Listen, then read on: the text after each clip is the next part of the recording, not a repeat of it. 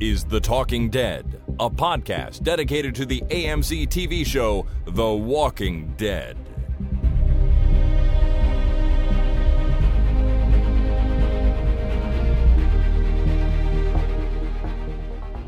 Hello, everyone. My name is Chris, And my name is Jason. and this is The Talking Dead number 446, recorded on Tuesday, August the 27th, 2019. Tuesday. We're back to Tuesdays. Well, we are indeed recording on a Tuesday this week, and I apologize to everyone for the early podcast. The reason is that I have some work travel coming up tomorrow, and it leads right in through the long weekend, the Labor Day long weekend, which is next weekend, or I should say this weekend. So I won't be available to record on Thursday, and since I leave tomorrow morning, I can't do it Wednesday, so we have to do it tonight, which is Tuesday. Well, there it is. It is. Um, and I wanted to apologize because I I'm sorry that if there were people out there who were still composing their feedback or thinking about sending it in, now you're going to be too late for the podcast, and I feel bad about that.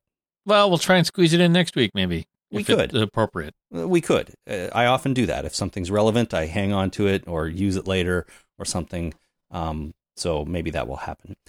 The other problem, though, is that it also means that I feel like I may not have had enough time to properly digest this episode of the show. And so I worry that I'm about to sit here for an hour and talk about a TV show that I don't have clear thoughts on or maybe the ability to make sense of what I'm saying. So we'll have to see how this goes. Yeah. The way I look at it is it's like you're taking a dump at work when the fire alarm goes off. I mean, sure, you can get up and you can get yourself uh, out of there okay, you know, get yourself cleaned up, wash your hands, and then leave. But it's just, it feels unfinished. You know, it just doesn't feel quite right. I don't feel like you- you're just not relaxed about the whole thing. Uh, has this happened to you?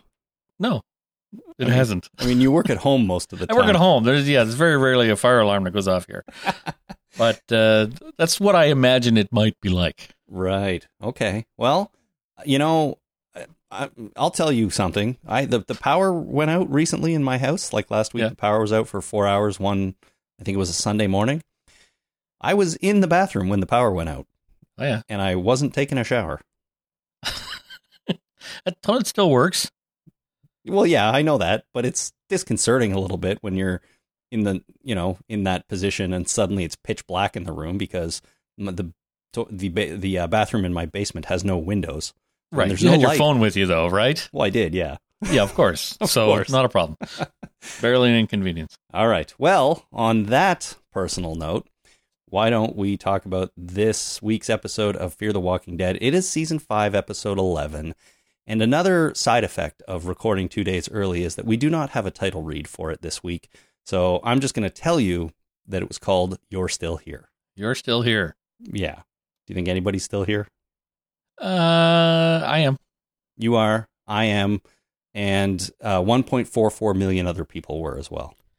Is that up or down? I can never keep that straight. That is up sounds up. Yeah, that is up a little bit from the week before, which was 1.37 million. And I gotta think that my ongoing theory of how TV show episodes affect them each other kind of applies here because I thought last week's episode ended up being pretty decent. And that drove a small ratings increase for this week's episode. You think the word of mouth? That's that's word of mouth. Like people go back to the uh, that, that back to their offices and they stand around the water coolers. Do they still have water coolers? Anyway, you stand around the water cooler and go, you know what? Uh, Fear the Walking Dead was pretty good last week. It's like, oh, okay. Well, maybe I'll check it out uh, on Sunday if it's getting better. I mean, I think that must happen. You know, there are probably people who do go in on a Monday morning and they're chatting with their coworkers. Hey, what did you do this weekend? Oh, I watched some TV. You know, what did you watch? Oh, Fear the Walking Dead. I know you haven't watched it since, you know, season three, but last night's episode was pretty good. So maybe you should check it out again. And then some, they go home and think, yeah, you know what? I'm going to check out the next episode of that show and see how it goes. And then Yeah. you get a few extra hundred thousand people watching. There you go. I don't know if that's you know So a real that- thing. That, guy who does that has a lot of pull. well, obviously, yeah, he does. Works Uh, in a big office. It's like a you know industrial sized water cooler uh, set in an amphitheater with a hundred thousand people in it, and he just he's talking about The Walking Dead, and everybody's like, "Yeah, okay, I'll go see that. I'll, I'll watch that this Sunday." I'll check that out, and then every single one of them do. Yeah, and then next week he'll go. He might say something like, "You know, it was crap. Don't bother," and then their ratings go down a little bit. That's exactly right. Now, Jason, here we are. We're going to talk about You're Still Here. Um, and that guy standing in front of all those people might say, you know what, that episode was crap. You probably shouldn't watch it next week. I, I don't know if he would say that, but what what would you say if you were standing in front of all those people and you were talking about this week's episode of the show? I kind of liked it. I thought it was uh, it was another bottle episode, right? We only had like five characters, four of which are on the regular cast, uh, unless uh, Wes is joining the regular cast. But anyway, there's only five characters in this whole episode, except for you know uh, Max Headroom and his crew. But I kind of liked it. I said that at the outset, and I kind of came around to it again. Hmm. Kind of liked it. Well, so if you were standing in front of those people, you would probably not influence them really.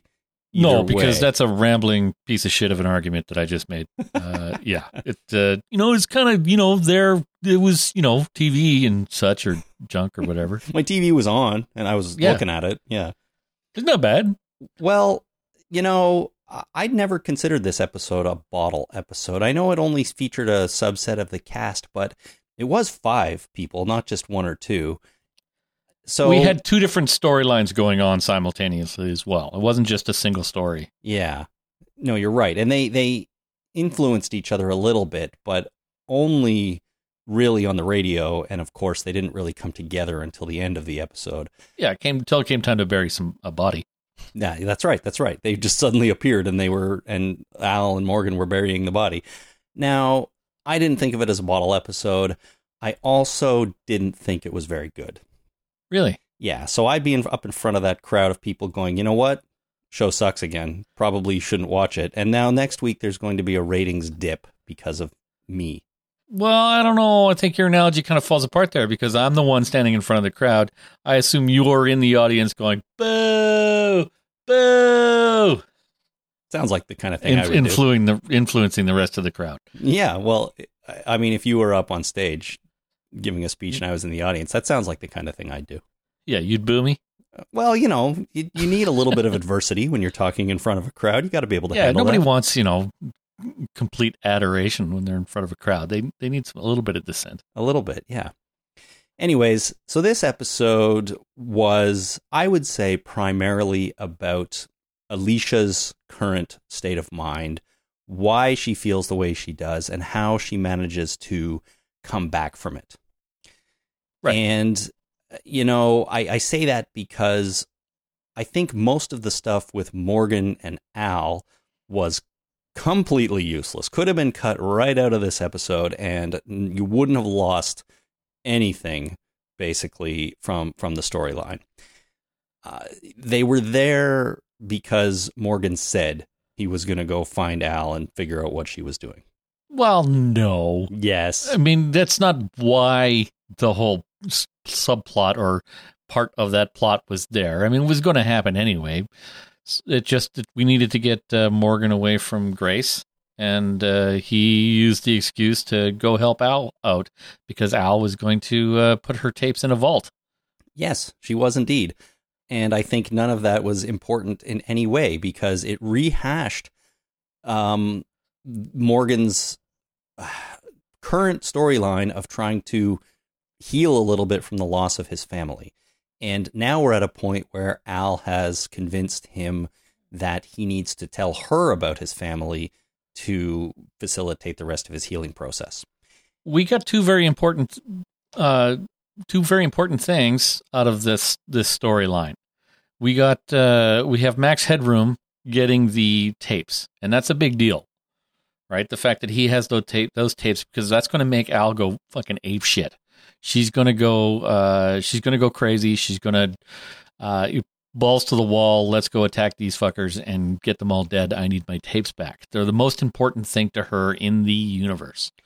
And now Max Headroom has them. Or uh, what's his name? Keegan, Tugan, Logan, Logan. I knew it was something like Morgan, but uh, Tugan is fine. Uh, so I'm sorry, would you say Logan? yes. Yeah, sort of like the Wolverine. All right, gotcha. I can get it now. So Logan has the tapes, right? Without the without them going into the vault, he doesn't get the tapes. Without some kind of uh, conflict, armed conflict with our group of uh, heroes. Yeah. So this way he gets them. So that's one important thing. The second important thing is when he when asked, I was like, how the hell does he know about this vault when they broke into the vault? hmm Uh, and then he was asked about the vault, and he said, I said it was bigger than us. Uh, so he alluded to something bigger going on, which doesn't make any sense whatsoever because the only way a bigger than us uh, works is if one, they have people sitting and watching every building in the world No, which I, seems like a lot of people, Yeah. or there's an inside man, and the inside man is not Morgan, and the inside man is not Al. So who's the inside man? okay, that's kind of interesting. I never considered that option. I just thought the whole bigger than us line was a a throwaway line of of uh, Logan inflating himself beyond his his own petard, or what's the phrase? Like I don't yeah, know. hoisted by your own, or you know, climbing your own ladder. Yeah, he was. I thought he was just embiggening himself for no reason. Like this is a this is a big deal. What I'm trying to do here. If it just showed up that one th- that one time, and when he didn't want to say why he needed, uh, you know, gasoline, that's fine. But he used it again for the uh, for the vault thing. How how he knew about the vault and what was in the vault. Well, he didn't know what was in the vault, but he knew about the vault. All right. So is Logan working for somebody else? Is Logan working for the helicopter people? Maybe. there's something else going on. And this gives us uh, not proof, but it, it is more than just him trying to embiggen himself uh, to conflate things. It's Yeah. something else is going on. So that's the second important thing that we got out of this. So it wasn't completely throwaway. Okay. Well, Troy on our Facebook page said so. The bank only existed so Logan could get his hands on the tape. This storyline is so awful. And although I did agree with Troy when he, when I read that initially, I think the I think you've convinced me a little bit that maybe something else is going on. The problem is I just eh, don't I, I find Logan so irritating that I and and kind of useless as a villain that I am finding myself very very struggling hard to to take him seriously. Or Well, he's the nicest villain around. uh yes, he is. He's sweet. He's almost sweet as a villain. he throws up a roadblock with armed people. He gets physically attacked, and these armed people don't op- open fire. they don't do anything. I thought that was Well, they, so They point their guns at, at Morgan, but he doesn't give a shit, oh no, yeah. right? So, uh, they- so they're, they're almost sweet, and then he lets them go. It's just like, well, I guess we're gonna have to find another way. It's like, well, good luck. See you later. Yeah. It's like he's the sweetest bad guy that has ever existed in any television show, movie, book, video game, or uh, campfire story. Campfire story. Well, I have another message here from Megan or Megan. Um, uh, uh, she says the episode was just okay. I keep watching because I like most of the characters. The performances have mostly been good, and there are some decent story ideas, like a struggle for oil resources or Morgan realizing that the pain of losing his family is still fresh. But for all the possibilities, the writers have failed to imbue the show with any sense of real urgency or tension. Logan is non threatening. I mean, is he going to do anything to Morgan and company besides continue to keep essentially saying, Come on, guys, why are you being so difficult? Yeah. And I think that is a really good point. He hasn't done a damn thing. He needs to he needs to do something. He needs to take somebody hostage or kill somebody or even just try to follow them around and figure out where these oil fields are. Instead, he just keeps showing up out of nowhere going, "Are you going to tell me now? Come on. You're you want to tell me now. Uh, I really need to know, so why don't you just tell me now?" He's the uh, he's the pitiful jerk who doesn't get invited to the party, and he he stands outside saying, "Can I come in?" No. All right. Can I come in? No. Get away from get away from me. Right. He just keeps asking to come in, and I've been that pitiful asshole that didn't get invited to the party, but I didn't beg to be let into the party, and that's that's what he wants. And it, it actually raises Morgan raised a very interesting point uh, that I hadn't considered. Why do you need the gas? yeah. Like, is there is there something you need? If there's something you need, maybe we can help you get it. Why do you need the gas? I hadn't considered that before. That's a very interesting uh, item that he brings up. I, that, I, that is a good question, but how hard can it be to find these oil fields? Like, you know, I know our characters know where they are because of Polar Bear's journal, right? And he Yep. wrote it down. But I mean, there must be a goddamn yellow pages still around somewhere that lists all the local businesses, and one of them is probably oil refinery. I mean, I'm not really sure. You I'm, I'm not so? entirely convinced of that. Like there's there's things out there that are not marked on maps. Like I know that up near Collingwood, uh, there is a uh, a Royal Canadian uh, tank range where they fire off tank rounds all the time. I know this. It's not on a map. You can't find. I. I recognize that you know oil field is uh, different than a you know a military installation Yeah, where they're firing tanks. of course. So, uh, but I don't. It might be new, right? It might be something that was discovered after the zombie apocalypse. It's like, oh, we need to drill some oil. Here's some oil. I don't know how they found it. I No, have no it- idea. It can't be. But you don't think it can? It can be new? No, because it's not just an oil field. It's like an oil refinery where you can make gas. Don't even bring up how our characters know how to operate this thing and can still operate it and change oil into automobile fuel. But if you can just accept the fact that that's going on, this is an established company or factory that's doing this. It's not something they They just can- found after the apocalypse. They had a beer chef. They made beer. You think that the, there's somebody out there that knows how to make gasoline from oil? Yeah, it's probably, Probably. it's probably Althea because she can do everything else. Well, yeah, she, yeah, even no bank combinations. Uh, You know, this raises an interesting point. Who the fuck in an interview tells some the interviewer e what the vault combination is for the bank you worked at?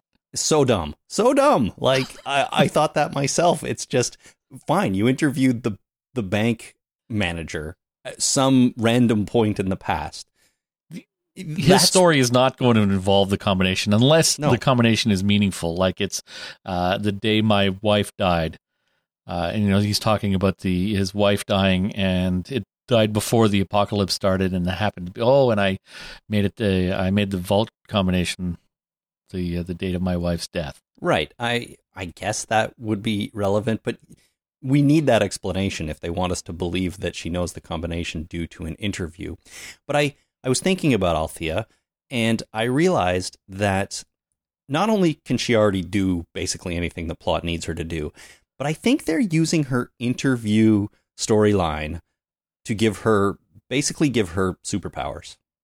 Yeah. Because anytime she needs to know something or like how to do something or where something is, you can explain it by saying, "Oh, I interviewed someone in the past and that's how I know this." And you The- can the- you can do that with no explanation at all, right? Yeah. Well, the the way you phrase it as a superpower, it makes perfect sense to me. That's Mhm. exactly how Batman operates. You think his utility belt happens to have the exact tools that he needs? No, he has what's uh, in Champions. It was called a power pool. You didn't. You you had a pool of points that you could use to do whatever you needed to do. Batman's utility belt just happens to have the exact tools he needs at any given time. Right. And nobody shits on Batman for having a magic belt, even though he does. Uh, so we can't shit on Althea for having, uh, you know, magic uh, video cassettes. I don't know, man. That's that's her that's that's her superpower is that she has these video cassettes. That's all she has, right? And that's fine. Well, she had a you know super vehicle, uh, but she had she has these tapes, and these tapes uh, collectively give her a knowledge superpower. Right? She just she rolls the dice and goes, "Okay, your pool allows you to know this knowledge. Oh, do I know the? Uh, there's a vault here. Do I happen to know the uh, the combination of the vault. It's like, wow. Uh, in D and D parlance, it'd be like roll a D twenty, but in Champions, it'd be like roll some D six or what have you. So you, you roll and you go, yep, you got uh, you hit your target number. Uh, you happen to know the combination of that. Fucking great. if that if this happened in D and D, it would not be a problem. If Well- it happened in Champions, it wouldn't be a problem. it may not be a problem for D&D or for Batman, but I find it a problem here because it just gives it, it just gives it takes all hardship or stakes away from any situation what, that Al is involved with because she has an interview and she knows how to she knows the combination to random bank vault, which I get. It's not totally random. She went there specifically because she knew the combination, but the whole the whole scene exists because of an interview. Yeah. And if you look at it in that in in in that way, since you put it superpower wise, I'm on board with Yeah. it. I had a problem with it before, but you raised the bar to superpower, and so that that allows me to squeak in with, uh, "Yep, I'm okay with this." I guess we're just going to have to accept the fact that Fear the Walking Dead now has superpowered characters. Yeah. It's like Daredevil, right? Right. Daredevil's blind, but he's not blind because the fucker can see. Like a disadvantage isn't a disadvantage unless it's a disadvantage. Right. Well, he can see with his ears, is the way they explain Exactly. that. Like, why bother making him blind if he can see? Right? Interesting point. Well, let's uh let's go back to Alicia here. So as I started saying off the top, this whole episode or a good chunk of it was about her coming back from her inability to uh, kill the dead. And you know, it turns out that her and Strand meet up meet up with Wes. He's the one painting the trees. And through that and a series of events, Alicia is essentially brought back or healed by tree art and kind of what it represents to her. yeah. Art therapy works. It's it's a thing. Yeah, no, I, I understand that. And I, I agree with that. Um, but I mean, it's not meant to, you know, allow you to be able to kill again when you had a problem with killing before. fair. Like, I mean, use therapy for good, not for evil, even though this is a type of killing that is for good. Sure. And the nature of the problem isn't necessarily in question here. It's when you're talking about art therapy like that, you know. Yeah. It's art therapy can heal someone or uh, contribute to their their recovery, um, whatever the problem may be. In this case, it happens to be the inability to kill the dead. Yeah. But if you're going Um, to paint something, don't paint trees. That seems mean. Can trees get painted and still be okay? uh, it- probably it may depend. You can't the. paint people like that and expect them to be fine. well, I you- mean, mentally is one thing, but physically, those people that get all painted up tend to get really sick. really? Don't you use Yeah. special paint that doesn't like? You're you? supposed to, Oh, okay. but there's you know there's horror stories of like uh, that uh, James Bond uh, Goldfinger. They Mhm. painted that lady all gold. Yeah. That really caused her some issues when they painted her all gold because her skin couldn't breathe anymore, and uh, she uh, really almost died. That's I think. bad. That's bad. So yeah, I'm just wondering if trees are fine. I mean, they're probably using like water soluble, uh, you know, paint that is biodegradable, right? Well, so they're not using like you know, not going and getting some latex paint and going. There you go, tree. Now you're fucking latex. Deal with that. Or I wonder if like old oil-based paint would be bad for trees. I would think so. I don't know. Uh, You know, they used to make paint with lead, so Oh God. based. Don't paint people with lead. Don't paint trees with lead. So I think that they're probably using like in the show, they're using the proper paints, but uh, the chances are that Wes and uh, Alicia are not thinking about that. Sure. just like, no. oh, I I find paint. I use paint. I feel better now. I kill. Right, because you might not know what kind of paint it is.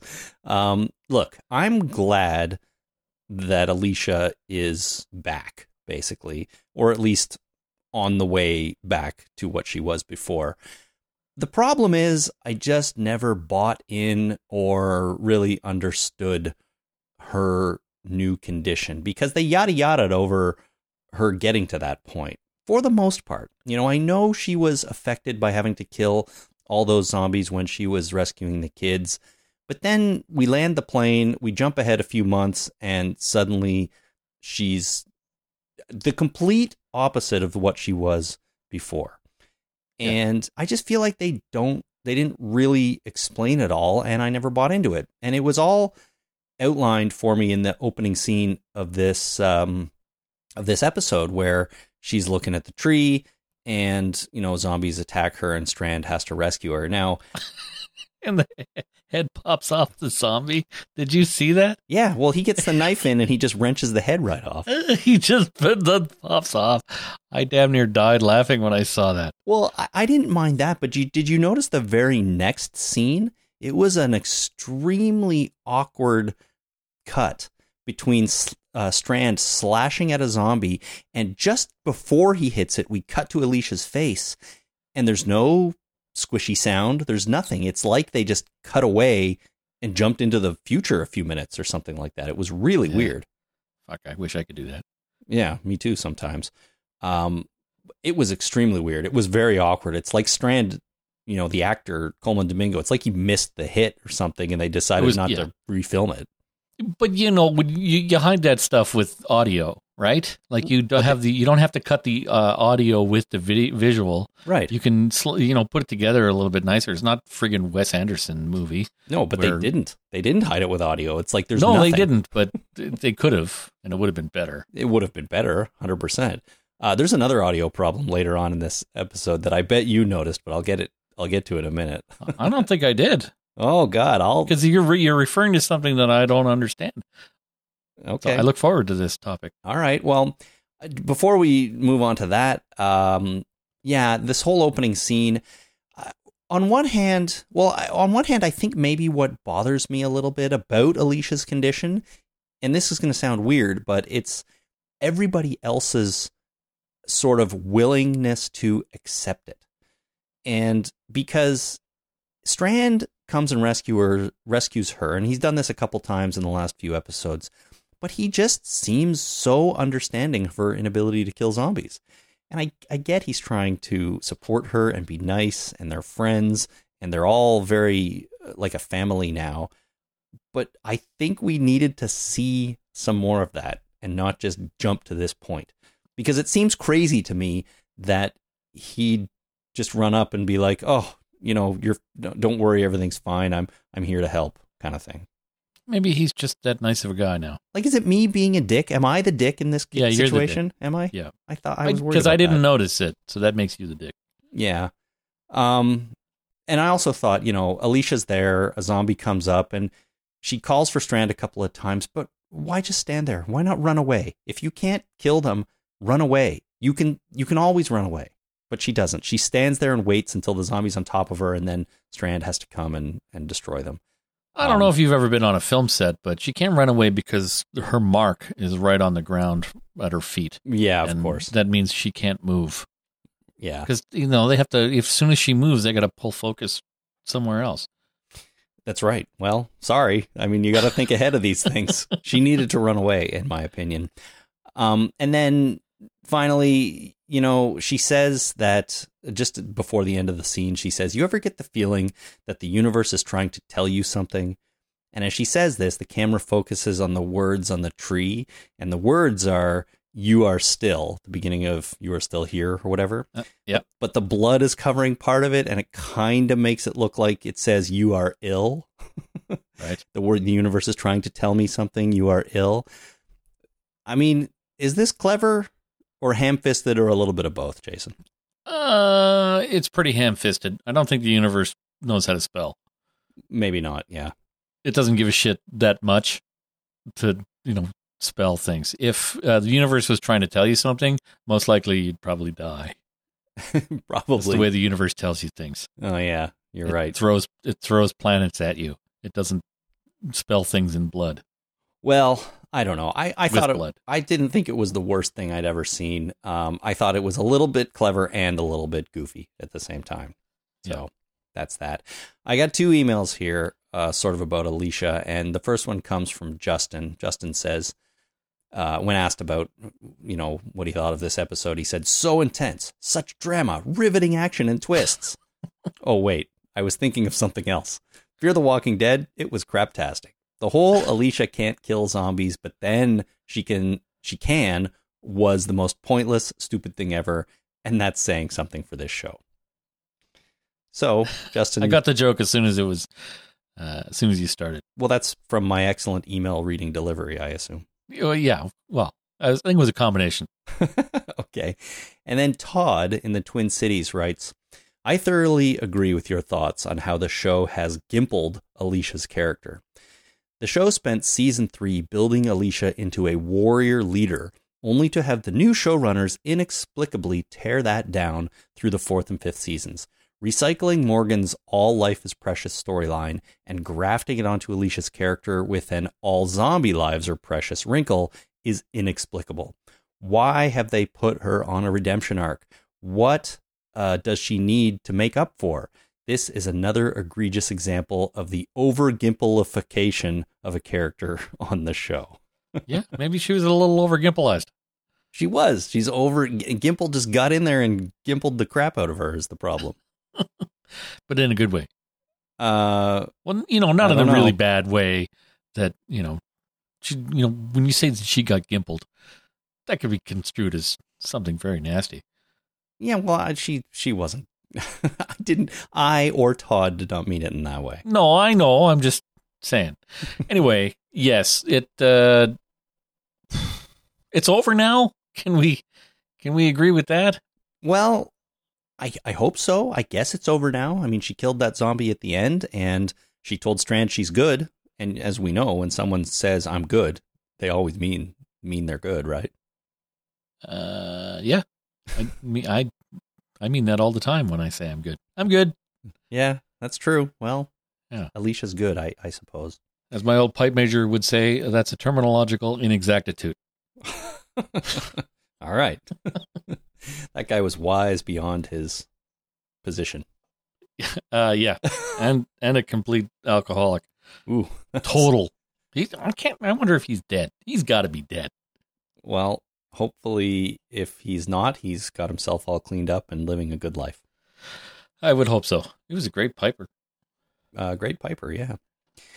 Well, um, I guess to continue on with Alicia, they have this uh, conversation at one point. It might have been in the police station, which I want to talk about too in a minute. But uh, she she says to Strand um, that you know she doesn't want to kill the dead, but she still wants to help doing something, but she's not sure these things are compatible. And I, and this kind of goes back to my my feelings that all the other characters are just so ultra understanding of her, Mm-hmm. which again makes me sound like the dick. But Strand responds with, maybe they aren't compatible, but we'll keep trying until the universe tells us otherwise. So the universe, he's waiting for the universe to talk to them again, Yeah, okay. That makes sense. You know? But it's a, just another example of me going, come on. Like, he needs to tell her to smarten up and kill some zombies. Well, you can't do that though. I if someone's having problems, you can't just yell at them out of it. Yeah, I I know. I understand. And I I sit here realizing that I am the asshole. But I just I guess I just wish they'd never put Alicia in this position to begin with because it feels so redonkulous. Well, it is. It, it it was it was it's a stupid plot line, but the plot line's over now. She's killing zombies. Everything is good. She might we might see a couple other scenes now of her painting trees uh, in a nice loving fashion because they're so much nicer than Wes's versions of them, right? Like they're just the background and the lettering. Uh, it's all it's all very nice. Her tree was good at the end there. That that sort of uh Bird. a, a bird or angel figure on it and the very very good quality uh typography, good handwriting or Yep. hand painting on the tree. hmm Yeah, she's doing a bang up job. She is. So we'll get a couple more of those, but you know, this plot line is over. Let's just forget about it now. Yes, it was shitty.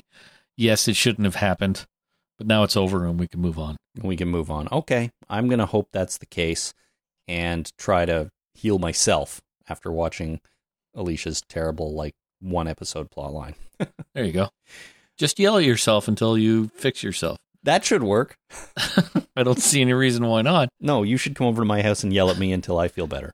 Yeah. Uh, well, maybe I'll call your wife and ask her to yell at you because she's closer. That's very true. Well, your sleep while you're sleeping, she'll yell at you to try and get you to be better. oh, well, that'll work. I can't see why not. no. Uh, okay, police station, Jason. A lot of this Yeah. episode took place in an old police station. This is where Alicia, after they meet up with Wes, Alicia and Strand take him there because he says he wants to go and meet up with his brother. Mhm. Uh, but as it turns out, it's not his brother. It's just some dude who um, Wes wants to kill, but the guy runs away, steals their truck, and uh, you know, tries to get away from them with something that Wes wants. Yeah, they got they totally got Grand Theft Auto. Uh, They He did. ran out of there with a bullet wound in his belly, and he got in the truck and drove away. he, he did. So I all of like a lot of that stuff I don't think worked very well. And here's where the other audio problem in the episode comes in Uh-huh. is that when that dude jumps in the truck, there was an awful lot of tires on pavement squealing for a truck that was on grass and gravel. and I was getting mad at this episode for the gun clicking as well. Uh, so yeah, it's it's it's a trope. Uh, I should spend a lot more time on TVTropes.com uh, because there was, uh, you know, they emptied their handguns and then went click, click, click, click, click, click, click, click, click, and handguns don't do that. Generally speaking, well, I suppose they could. Yes, I'm agreeing with you. I'm going to come back to the audio problems with the guns because I have a little bit more to say about that. But I didn't specifically notice the tires on uh, uh, on gravel squealing. It But uh, that's a that's a bad thing. it And yeah. it's so standard now for people to notice shit like that. It's you'd think that TV audio people and movie audio people just would stop it. Just stop it. Yeah. It again, it doesn't feel like something that is that difficult to fix. Like why add squealing sounds when you're very clearly not driving on pavement? Um I don't it jumped out at me immediately. And then when I watched a second time, I mean, I knew it was there, but I just it made me angrier. You know, you've done some uh, video editing in the past, right? I remember you doing some video editing for a uh, a music video, and the manager of the band that wanted the music video kept telling you to do things that you didn't want to do and thought were stupid, but you did them anyway because he's the guy paying the bills, Yeah. right? This was for. Uh, uh, do you remember the incident I'm talking about? Well, not specifically, but it's been a long time since I actually did video work, but uh, you remember the band The Weekend, not the recent one, but the previous one that was like a mostly a girl band. Yeah, I do. Okay, so you there was a video of the weekend that you were editing, and he wanted a goddamn star wipe. Oh. yes. yeah, you're right. You're right. and uh, I remember it being a point of contention that uh, you know seriously you want a goddamn star wipe. it's like yes, I want a star wipe right there. oh man, all right, fine. You put in the star wipe, and uh, away you go, because he's paying the bills. So I think that this is the kind of thing that happened in this show. Is that uh, the audio people, whoever's responsible for adding, like the foley artists or whoever's adding the uh, the audio to the uh, to the editing process, somebody comes in, probably Scott Gimple, because why not? Uh, you know, we need tires squealing there. It's like, no, it's gravel. It's like I don't care. I want tires squealing, squealing there. It's it, it's gravel. It's a dirt road. You can't have squealing on yeah. pavement. How is the audience going to know he's reversing at high speed and slamming on the brakes if they don't hear tires squealing? Well, you can put in the sound of you know gravel. you know, Sure. wheel spinning on gravel. That would work. It's like no, you got to put on squealing sounds. Yeah. It'll be better. He came in and Oh. gimpled the edit too. All right, you're paying my salary, so fuck you. I'll do it. yeah. Maybe not the uh, the fu in there, but yeah, Oh, well, mentally, I'm thinking this is the kind of thing that's going on in his head of or course, her head. of course. Yeah. So, yeah, I agree with you. That that just needs to stop it. Well, I found that annoying. Now, the whole tear gas bit. On one hand, so so Strand grabs a a, a some sort of weapon that shoots a tear gas canister. Shotgun. Yeah. Okay, and it was a shotgun shooting tear gas rounds. I don't know if that's a real thing or not. Well, it is in this show, and he it gets lodged in the abdomen of a zombie. So now we have a roaming tear gas dispenser, uh-huh. and he, which I thought was kind of cool, sort of a cool idea, and it did freak me out a little bit. I thought it was clever, and I'm like, oh my god, if that zombie was running around with tear gas, now it's a now it's a rather frightening scene because you can't see or breathe anymore, and there's monsters trying to eat you roaming around. So I thought that was actually okay, but I then it was all ruined by Strand not just running away. Like he says, "You guys run inside to safety. I'm going to stand out here and basically run towards the tear gas zombie and try Uh-huh. to kill it." When there's no reason for him not to just turn around and run inside and save his eyes. Yeah, there's other zombies coming, so why not let the tear gas zombie uh, finish dispensing his tear gas outside safely Yeah. without any without interfering with his eyes. Yeah. Well, I'll tell you why. Because this episode needed the contrivance of taking Strand's sight away. Yeah, much like uh, Han Solo in Return of the Jedi. Exactly. They they needed Alicia to no longer have the protection of Strand. Now they were stuck in a uh, in the police station most of this time, but it it disables Strand basically, and it was sort of set up to drive home her no zombie killing policy. Right? He's helped her all this time. Well, now suddenly, um, now suddenly he can't help her. Right. And I I'm not really saying that went anywhere that important, I don't think, because they were safe in this police station for a while. But I think that's what they were trying to do. It um, it renders her hundred percent helpless because she no longer has Strand to to help her out of a jam. Yep, no, that makes sense. Right now, on the other side, they took away Strand, but they gave her Wes, and Wes turns out to be this crack friggin' shot who can go outside and stand stand still with a, a handgun and pick off zombies. You know, not without the odd miss, but it just it. I thought that all felt a little too easy, to be honest. Yes, I mean he did get some chest shots in there and some misses. he had some other issues, but uh, I mean this is not. It wasn't uh, season one of The Walking Dead accurate because every No. shot in season one was a headshot. Yep. So it wasn't that bad, but it was pretty egregious. But you know he might have had a lot of experience. Yeah, he, Uh, he might have, but I, it it felt a little too easy for him to just say. Well, well, I mean, a point of this episode though was that he's never killed anybody before. I don't know. Well, people. I don't know. He might.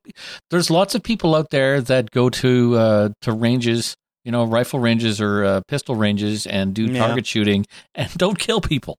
Well, Like I would say, you know, the vast majority of them thankfully, are yes. out there. They're doing target shooting. They're prob probably pretty good shots. Yeah, Let's look at Keanu Reeves, right? We've seen all seen the videos of him uh, doing those uh, uh, those obstacle courses, learning how to use firearms for the John Wick movies, right? I have not seen those. Oh, you should see those. There's, they're pretty weird. Like he's using real shotgun rounds and rifle rounds and pistol rounds, and he's doing these. He's basically they're blocking out what's happening, going to happen in the movie, but he's doing it with real firearms, Cool. right? And it's it looks awesome, and he's doing a fantastic job, and he's a pretty good shot. Hmm. I'm sure he hasn't killed anybody, and if he has, he hasn't released a you know uh, released it to the media yet. There's no YouTube videos of that happening. God. At this point, the way Keanu, how much Keanu Reeves is revered, we'd probably all collectively as society go, yeah, okay, just don't do it again. yeah, just think about it next time. It may not be Yeah. the best choice. Yeah. Yeah. So uh, he might be a really good shot and never kill anybody. fine, but I don't know. I found it too easy. I think um, I, I I think it's it's it says a lot about well, what does it say a lot about? I mean, kind of the way the way these two men impact Alicia bothered me. Right, Strand is her protector, and then they take Strand away, rendering her helpless, and they immediately give her another dude that can rescue her and kill all the zombies and get them out of there safely. Yeah, I mean, I have to back up with him being a good shot uh, because he did not have good uh, firearms discipline. There was one point where uh, the first time when they were going into the police station, that his uh, his pistol ran out of ammo, right? And then it went he went click click click click click. Guns don't do that. Uh, pistols don't do that when you run out of ammo. They the, the breech opens and the trigger just doesn't do anything. They don't go click click click click click. Uh, you know, revolvers do that, but he didn't have a revolver. But then, as soon as he stopped doing that, the zombie was coming at him, and then Strand came out of nowhere uh, and killed the zombie with Right. the uh, with the with the thing. And that's one of the uh, if the camera doesn't see it, neither do the people. But you know, let's just assume that he was within the peripheral vision of uh, of Wes. He was firing at a zombie when Strand was about two feet to the to the right of that zombie, and that's not good fire discipline. Are you talking about the in, when they're in the hallway inside and No, that's the second egregious incident okay where he comes in and they're definitely in the line of fire and he shoots two zombies. And we know that zombies' heads are soft. I mean, you stab them and they just pop off their bodies. yeah Like those heads are soft. Bullets are going to go through them. yeah So you do not point your weapon, especially when it's loaded, even when it's unloaded, in a in a direction where you know there are people. Make sure the people are out of the way. well Alicia and Strand did jump out of the way after the first shot but I understand like Yeah. you know after the first shot. And then he took the second shot knowing that they were there. Bullets go through walls. I don't know if you're aware of this, but they'll go through a two by four without much problem. yeah no I I know that they'll go through a baseball bat too Yeah. So uh, don't hide behind walls. They're not going to stop bullets. Right. Well, all of that, none of this worked all very well for me. Um, however, the one scene that that did, although I'm questioning myself now a little bit on this, is the conversation that Alicia had with Wes in the police station when he's uh, looking. It looks like he's in a classroom or something like that, and he's looking through some stuff on a It's shelf. the weirdest police station ever. They have like a gymnasium with a stage on it well, it was probably shot Right? in a high school and not a classroom. Yeah. Like, what kind of police station is this? Well, I'm sure police stations have like rooms like that where they sit down and work on cases and stuff. But uh, that whole conversation kind of worked for me because of Wes's attitude in that scene. Yeah. And what I mean is he was very straightforward with Alicia. He he said things that TV characters don't usually say. He kind of shot her down. He says out loud things like, You don't need to tell me a story from your past to heal my wounded soul, which you don't hear characters say. Usually that they just tell the story from their past that's amazingly relevant to the situation they're in, right? Wes is Yep. like, you know what? We don't need to do that. We can just skip that part uh, because it's not important and it's not going to work. So I kind of appreciated that level of um, honesty or something like that. Uh, but at the same time, now that I've started thinking a little bit more about how sort of the relationship between these men and Alicia was questionable, I don't know if if this scene really holds up that well for it. But at the time, I didn't mind it. Yeah, and re- remind me, this was uh, still when he was sticking to the story that his brother was here. Yes, yes, But That's he right. said his brother went out for. Oh, and then when he we finally confessed uh, that his uh, he hadn't had a brother for a long time, he said his brother went out for condensed milk. that's right. What the fuck? Well, he went. Who goes out for condensed milk? Well, I mean, who wants condensed milk to begin with? But it's Well, it's supplies. was he making a quiche? Like, what was he doing? I don't know. It's maybe, maybe I don't know. But you know, he should have just said he was he went out for supplies and never came back. Condensed milk. It's weirdly Uh, specific. You're right. I, I almost died. I'm like, what? Why? Why specific? Like supplies, looking for food is one thing. Uh, going to the grocery store looking for canned goods, maybe, but condensed milk Yeah, What was it's weird. anyway. It's a little bit weird. It's So definitely I, weird. I almost died. Um. Okay. So, you know what else really, really drove me crazy in this one, uh, is the fact that the uh, the guy who Wes shoots and then runs off and steals the truck, he does all this, and yet our helpsters, without question, still want to go and find and help him. Yeah, he's shot. He's gut shot. That's uh, that's a painful wound, and it takes a long time to to die. They want to help him. After what he did, though, like they're they're worried about going and, and helping this guy. What did they do? What did he do? He didn't do anything. He was just hanging out in this police station uh, that hasn't been raided before at all because the the rooms were full of guns, and so were the trucks outside. Yeah, that's was right. The bag of shotguns in the truck outside. So anyway, I thought that if this was Wes's, like when they first got there, and uh, this was what where Wes and his brother were holed up. This is what we thought. And he Mhm. went into the truck and he pulled up the truck and he was it was shooting beanbags. yeah. It's like, if you live here, why don't you know that the shotguns are loaded with beanbag rounds and tear gas rounds? Yeah. And so that that was my first question. And then my second question is if you don't live here, how come this place hasn't been raided before and there's like shotguns and handguns lying around? That seems a bit odd. And Yeah. like boxes and boxes and boxes of ammo. Well, Like- You know, uh Logan has and I remembered his name because of Wolverine. Uh Logan said that uh, they had a lot of bullets. They have more bullets than they know what to do with. that's right. So maybe this part of the country is so stocked with ammunition that people just leave it on the shelves. Like, fuck, 45 degree, 45 ammo? I don't need that. Nine millimeter? Fuck it. I got lots of that. I'm already full. I can't carry any more of that. Yeah. I mean, it's like a, uh, uh, an action video game, right? Yeah, that's you what I run around and you, you stock up at, uh, stock up on ammo. It's just like, man, I got 1700 rounds of that type of ammo. I really don't need any more. I don't even use that kind of gun. I, Yeah. You know, I should really put that down. Well, some games don't let you pick any more up, and that's how I feel like this show works. It's just Yeah. you can't hold anymore. Your pockets are full.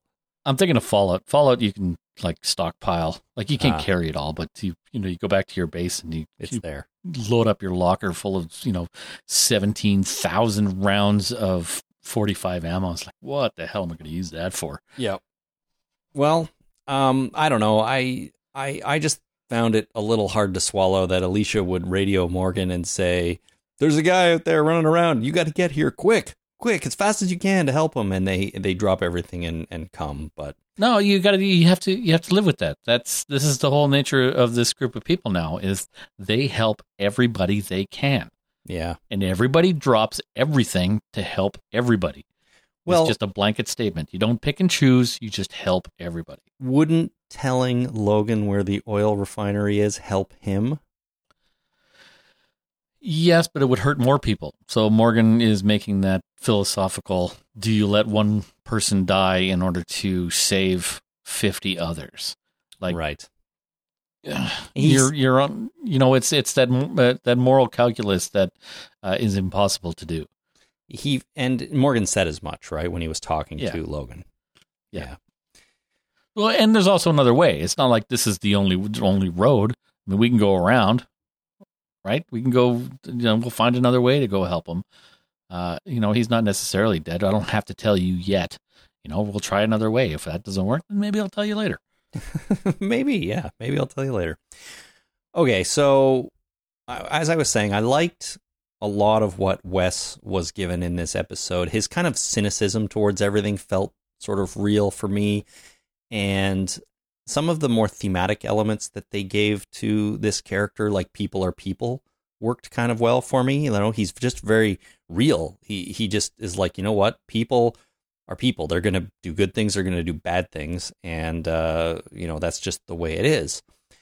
Um, but what did you think about, you know, how the storyline with um, the guy who was shot running away ended up, and the fact that he stole Wes's book or manuscript, as they called it at Yeah. one point, and that's what Wes was so anxious to get back until he wasn't, and then decided to just leave it there with the dude after he was I thought it was great. That was my favorite part of this whole episode. You didn't think it was dumb? No, I thought it was the the fact that it was so ultimately trivial in a in an apocalypse was the point. It was something intensely personal to Wes, something that he wanted back. He worked so hard on. This is the only thing he has left. His brother's dead because he went out for condensed milk and never came back. uh, you know, he's got the. It's revealed later that he has. He's the one been that's been painting the trees. Like we didn't know that. I thought that was pretty cool too but uh, he all he has is this this manuscript. It's intensely personal to him. He feels like he has to get it back uh, to the point where he's willing to shoot somebody. Like this is it's obviously a bad judgment, but it's something so intensely personal to him. And then when he finally catches up with the guy, he's like, "Well, he's a zombie now," and he goes to shoot or kill the zombie, and the guy turns around, he's still alive, and the guy attacks him. And it's just like, "What you know? What do you want?" It's like, "I want my manuscript." That's it. I'd have given that to you if you talked to me about it, dickhead. It was pretty good, by the way. And then he dies. And then at that, point, it's like Wes realizes, was this manuscript really worth somebody's life? Absolutely not. And what am I going to do with it anyway? It's lost all of its um, all of its meaning to him. It's been tainted to the point where he just, you know, he wanted it so bad. Let him have it. It's not meaningful to me anymore because it has it's, it's been ruined. Well, it annoyed me that the guy turned around who can barely walk, but suddenly he has enough strength to throw a bag, lunge at Wes, and nearly strangle him. People rally at the end. Yeah. You know, you think uh, there's. Uh, I was was it YouTube? I was watching a documentary on uh, uh, special forces, the U.S. Special Forces, the Green Berets or the Navy SEALs or what have you, uh, and they're from their experience that when someone feels like they're done, they're absolutely run out of energy and they can't do anymore, they're at about 40% of what they can actually do. That's So not, there's a there's a lot that's left. not a lot. yeah. Yes, you the human uh, heart, the human spirit has a lot of untapped energy. You're just for some reason you're unwilling to believe that you have uh, enough. You can't. You, you believe you can't do any more when you can actually do a lot more when it's needed. hmm So part of the reason that their training is so intense is that you have to break through that barrier. If you feel like you can't do anymore, and then all of a sudden you're doing all this more until you physically actually can't. They run you to the that end so that you know where that limit actually is instead of where you originally thought it was. So this guy's stumbling down the road. He thinks that, you know, he's been shot. He's gut shot. He's uh it's painful. He thinks that he's at the end of the end of his life. He doesn't have anything left, and all of a sudden he's confronted with the guy that shot him.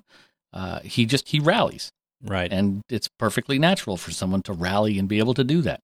In my mind, Okay, well, you've brought me around a little bit on on the manuscript, but initial reaction for me was just like, "That's it. He's looking for this, and now he doesn't even want it anymore."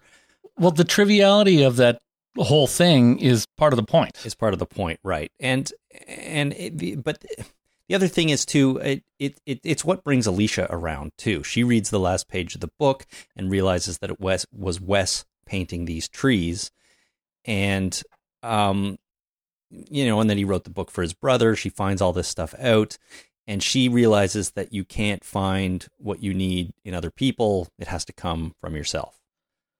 And that's kind of Yeah. what brings her back to this whole realization that no one's gone until they're gone, which is a thematic element to this episode that I really liked. It may not be super um, original or anything like that. The idea that people live on in the memories you have of them and stuff like that. It's not the material things, it's you keep people alive by remembering them and talking about them, right? Yeah. No one's That- gone until they're gone. Yeah, and that's uh, I think there was a philosopher that said uh, every person dies two deaths. There, the first one was when they actually die, and the second time they die is when the last person has a thought of that of them. Right. That's horribly depressing to think about. It is horribly depressing, but you know it. Yes, they're not gone un, uh, until their memory, uh, the memory of them is gone. Yeah, and that's what was going on here, and I think that's what Alicia realizes. And I and I, I can see how all of Wes's stuff with this this dude plays in. So um, I've come around a little bit, I guess, but uh, I'm I'm I'm glad that it was more in the end for Alicia than it was for Wes because we can move on from whatever Alicia was going through. Yep. Uh, Strand, is it just me or do all of his lines feel weirdly stiff and emotionless when he delivers them? The guy, or at least maybe the same emotion. I feel like the guy has not varied his line delivery in like two seasons now, and it's starting to get to me. Yeah, I mean we all suffer from that, right? No, We're not professional actors.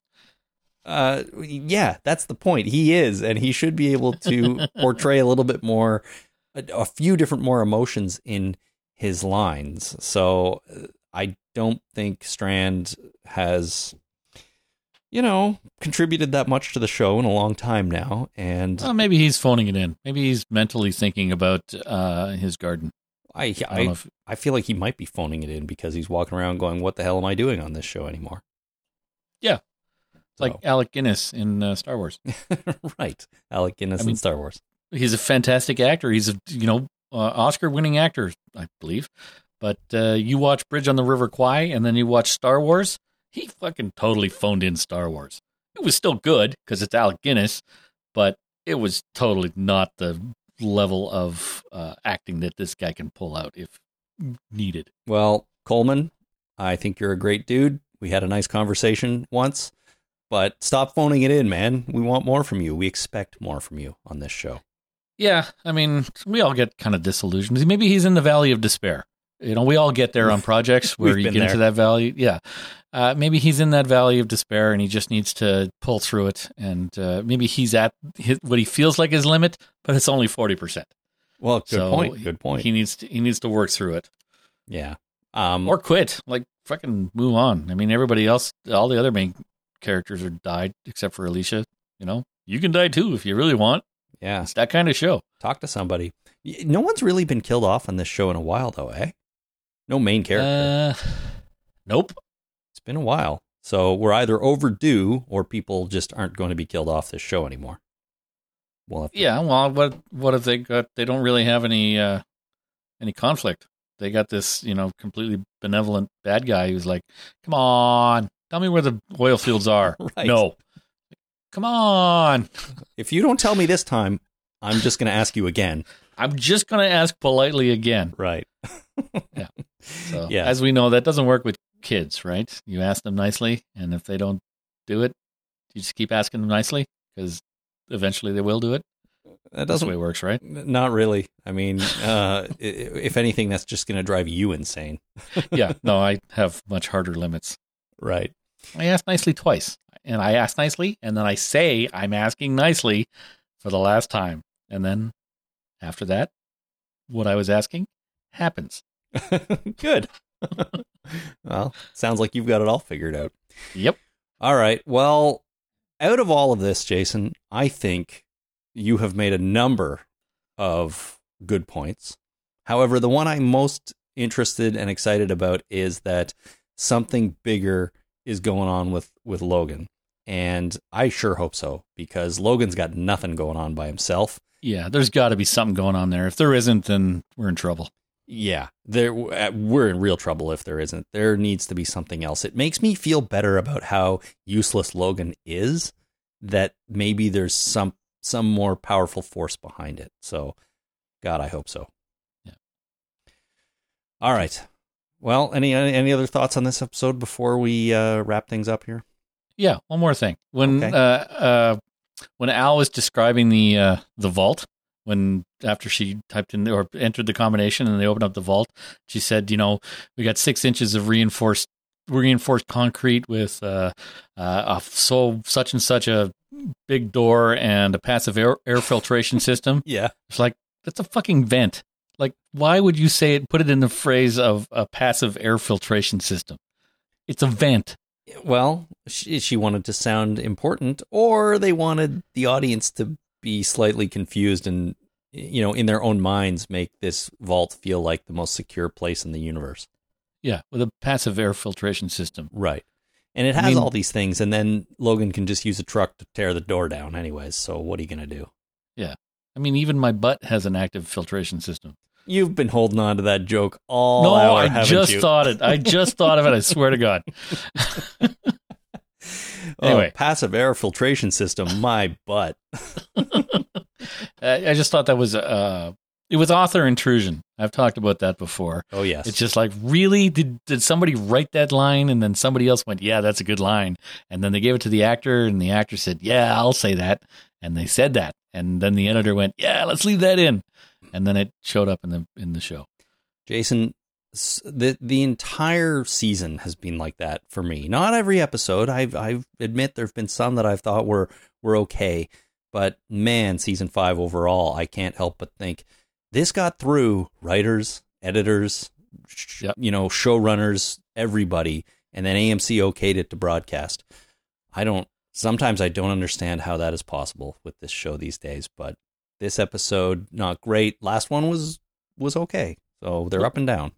What about Morgan falling down? because his stick was too short. Oh yeah, that was weird, wasn't it? Would he fall down? I mean, he's he's a uh, a honed instrument of stick wielding death. Uh, would he a forget his stick was too short and b fall down because of it? I mean, the stick has been recently broken, but it's not that recent. We just didn't see any of the interim time. But you'd think he would have adjusted to it by now. Yeah. And yeah, I I mean, it, if you throw yourself off balance, you might with that much force you might fall down, but no, I'm going to say I don't think he would fall down if he just missed a swing like that. To me, that scene felt like a blooper that they kept in. It was so ridiculous. Oh, I don't know. yes. Really? I know it wasn't because the next scene he gets up and Al makes a comment and it, it, at at the same time they just kind of blow it off, right? She's like, maybe it's time for a longer stick, and he's like, no, I'm fine, and that's it. well, they might have added that in later. I mean, if it was a blooper, they've you know famously left in bloopers before. Chris Pratt with the uh, the Infinity Stone case when he was handing it off to somebody, he dropped it and then you know quickly went down and caught it and stood up again. That was a complete blooper that they left in the movie. Uh, I don't know what you're talking about. Which movie? Uh, Star Star Lord, or sorry, uh, Guardians of the Galaxy. okay, Chris Pratt when he had the uh, the Infinity Stone inside that case, yeah, and he first got it, and he went to the uh, to the guy to the fence to hand it off, and he he picked it up, and he hand he was about to hand it to him, and it fell out of his hand, and then he he jumped down and grabbed it before it hit the ground, oh, and stood up again and handed it to him.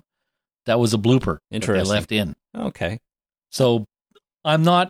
Uh, yeah, I I, I kind of believe you that if it was a blooper that they did leave in, this kind of thing has happened before, but I don't feel like it was a blooper. I think it was supposed to happen. I think so too. I don't think it was a blooper, but the way it was played on the show, and just I, I am sorry, I felt it. It looked a little comical. Uh, Morgan swinging that thing and going down. So it Yeah. it felt like a blooper, but I don't really believe it was. Yeah, we've all you know done things a million times and then fucked it up uh, at some point. Like I've been chewing my own food for forty some odd years. Uh, every once in a while, I still bite my tongue. Yeah, well, I've been walking for the same amount of time, and every now and then I slip on ice. But you know, Well, you know, ice. You have to walk like a penguin.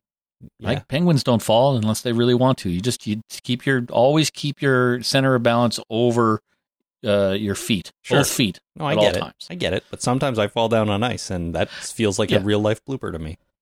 Yeah. So So it happens. And the other, the last thing I wanted to bring up was uh, Logan uh, ripping off the door of the safe with a transport truck. right, not So- possible. Well, this is my question. Now, I don't disbelieve that the amount of torque that those trucks can put out are massive. Mhm. right? Put it in low gear, and those suckers can haul a lot of weight. But pulling on that door, that reinforced steel door that has, you know, uh, four inch fucking hardened steel pins that go into the the outside of this that vault door, having that being pulled by a transport trailer on gravel. Yeah. Oh, it might have even been pavement, but even so, I don't disbelieve that that those vehicles can put out enough torque to do that. I disbelieve that there's enough friction in the tires to accomplish the goal. Right. Okay. Yeah. I, I think the tires would spin before uh, it would actually pull that safe door off. I wasn't sure myself. It did seem a little far fetched to me, uh, and the way everything vibrated and shook while I thought it was, was going to be a plane down. crash. I'm like, oh, fucking cool! Plane crashes into the building. Well, no, I can. uh, We can go with no more plane crashes on this show. I thought maybe there was an earthquake or something weird happening. Like, Yeah, Some- it was a little earthquakey. yeah, it, it did feel like an earthquake, but it wasn't. It was just this truck yanking on the door. Now, could you tell? Did the door rip off, or did Yeah. like the concrete around the door come out, or both? Uh, maybe both. Both. I think the uh, maybe Borth. maybe Borth. Yeah. It's hard to tell. It looks like a pretty clean cut, so maybe the concrete around it. But if that's the case, then uh, this door wasn't as well designed as Al said it was. Yeah. It, it should have gone through the passive air filtration system. You think it was big enough for uh, a human to fit through? Oh, they usually are in movies. So Yeah, I mean, where would John McClane be without, uh, you know, a really big passive air filtration system? That's right. Nowhere. Yeah. All right. Well, I don't know if anyone out there has any uh, thoughts on a transport truck engine pulling a, a safe, a bank vault safe door off. Let us know Yeah. because I'm curious. I don't think so. Whatever. If you ever tried it and were successful or not, let us know. Got to be somebody. Yeah, maybe an older, like this is a pretty old bank, right? Could be. Maybe an older bank. You remember, you know, Poppers downtown Toronto? They have that bank vault.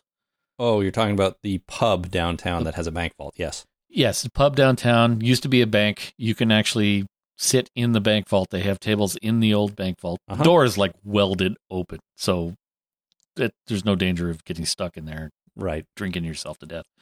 Anyway, I look at the size of that fucking door.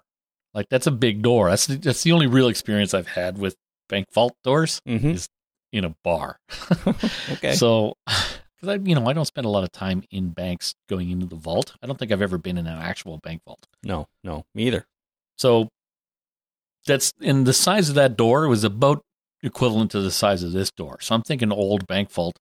That sucker looked like it could not be ripped off its hinges, or even the whole friggin' thing be ripped out. The whole door frame and everything be ripped out by uh, uh, a transport. Maybe, maybe a huge uh, like tracked excavator uh, could do it. I don't know. They or those things that drive around garbage dumps with the big spiky wheels, like the big metal spikes that dig into the uh, into the garbage. Sure. Maybe one of those. Maybe a tank, you know? Uh, yeah, uh, maybe a tank because it's got treads, right? Treads, right. And they're they're meant for being super grippy on shit. Anyways, the whole point is those doors are not meant to be pulled off easily. So, Yeah. all right. Well, um, that's going to do it, I think, for for this episode. It was up and down all over the place, I would say, but at the end of the day, I didn't think it was that great, and I'm glad we can move on from it in in a number of uh, ways. Yeah, I mean we can move on. I I I kind of liked it. All right. Well, that's that's good. Uh, before we end here, I want to thank everyone who has recently decided to support the podcast. And just one person this week, Jacques D, became a new patron on Patreon with a very generous subscription. So thank you, Jacques, for that. If you would like to help support the Talking Dead podcast, you can do that. You can be like Jacques and you can go to patreon.com slash the Talking Dead, where you can make a monthly pledge as small as a buck a month or really any amount you want. And it, it, it helps a great deal with the costs going into putting on this show. If that's not your thing, you can also make a one-time donation at talkingdeadpodcast.com slash PayPal. And I've been meaning for weeks to put an actual like button link kind of thing on the site so you don't have to remember what to do. You can just go to the website and there it is. But for now, talkingdeadpodcast.com slash PayPal, and that'll forward you to the right place. So, um, both great ways to help, and we appreciate everyone who does a great deal. Next week on Fear the Walking Dead, Jason, is a new episode called Ner Tamid. Uh, I don't know exactly if that's the proper pronunciation, but someone will maybe correct us. Uh, that's coming up um, well, longer from now than usual because it's only Tuesday and not Thursday, but that's next Sunday, of course. And we will be back the following Thursday with our podcast covering that episode. So that's Ner Tamid, the next episode of Fear the Walking Dead. In the meantime, if you want to get in touch with us, you can visit that website. Once again, it's talkingdeadpodcast.com and send us a voicemail with the link at the top of the site. You can also find us on Twitter at Talking Dead or on Facebook at facebook.com slash The Talking Dead. Finally, of course, you can send email, which is a great way to do it, to talkingdeadpodcast at gmail.com. All right. Having said all that, uh, enjoy next week's episode of the show. I hope we all do. And we will be back the following uh, Thursday with our coverage of it. So until then, my name is Chris. My name is Jason. Thanks for listening. Ciao.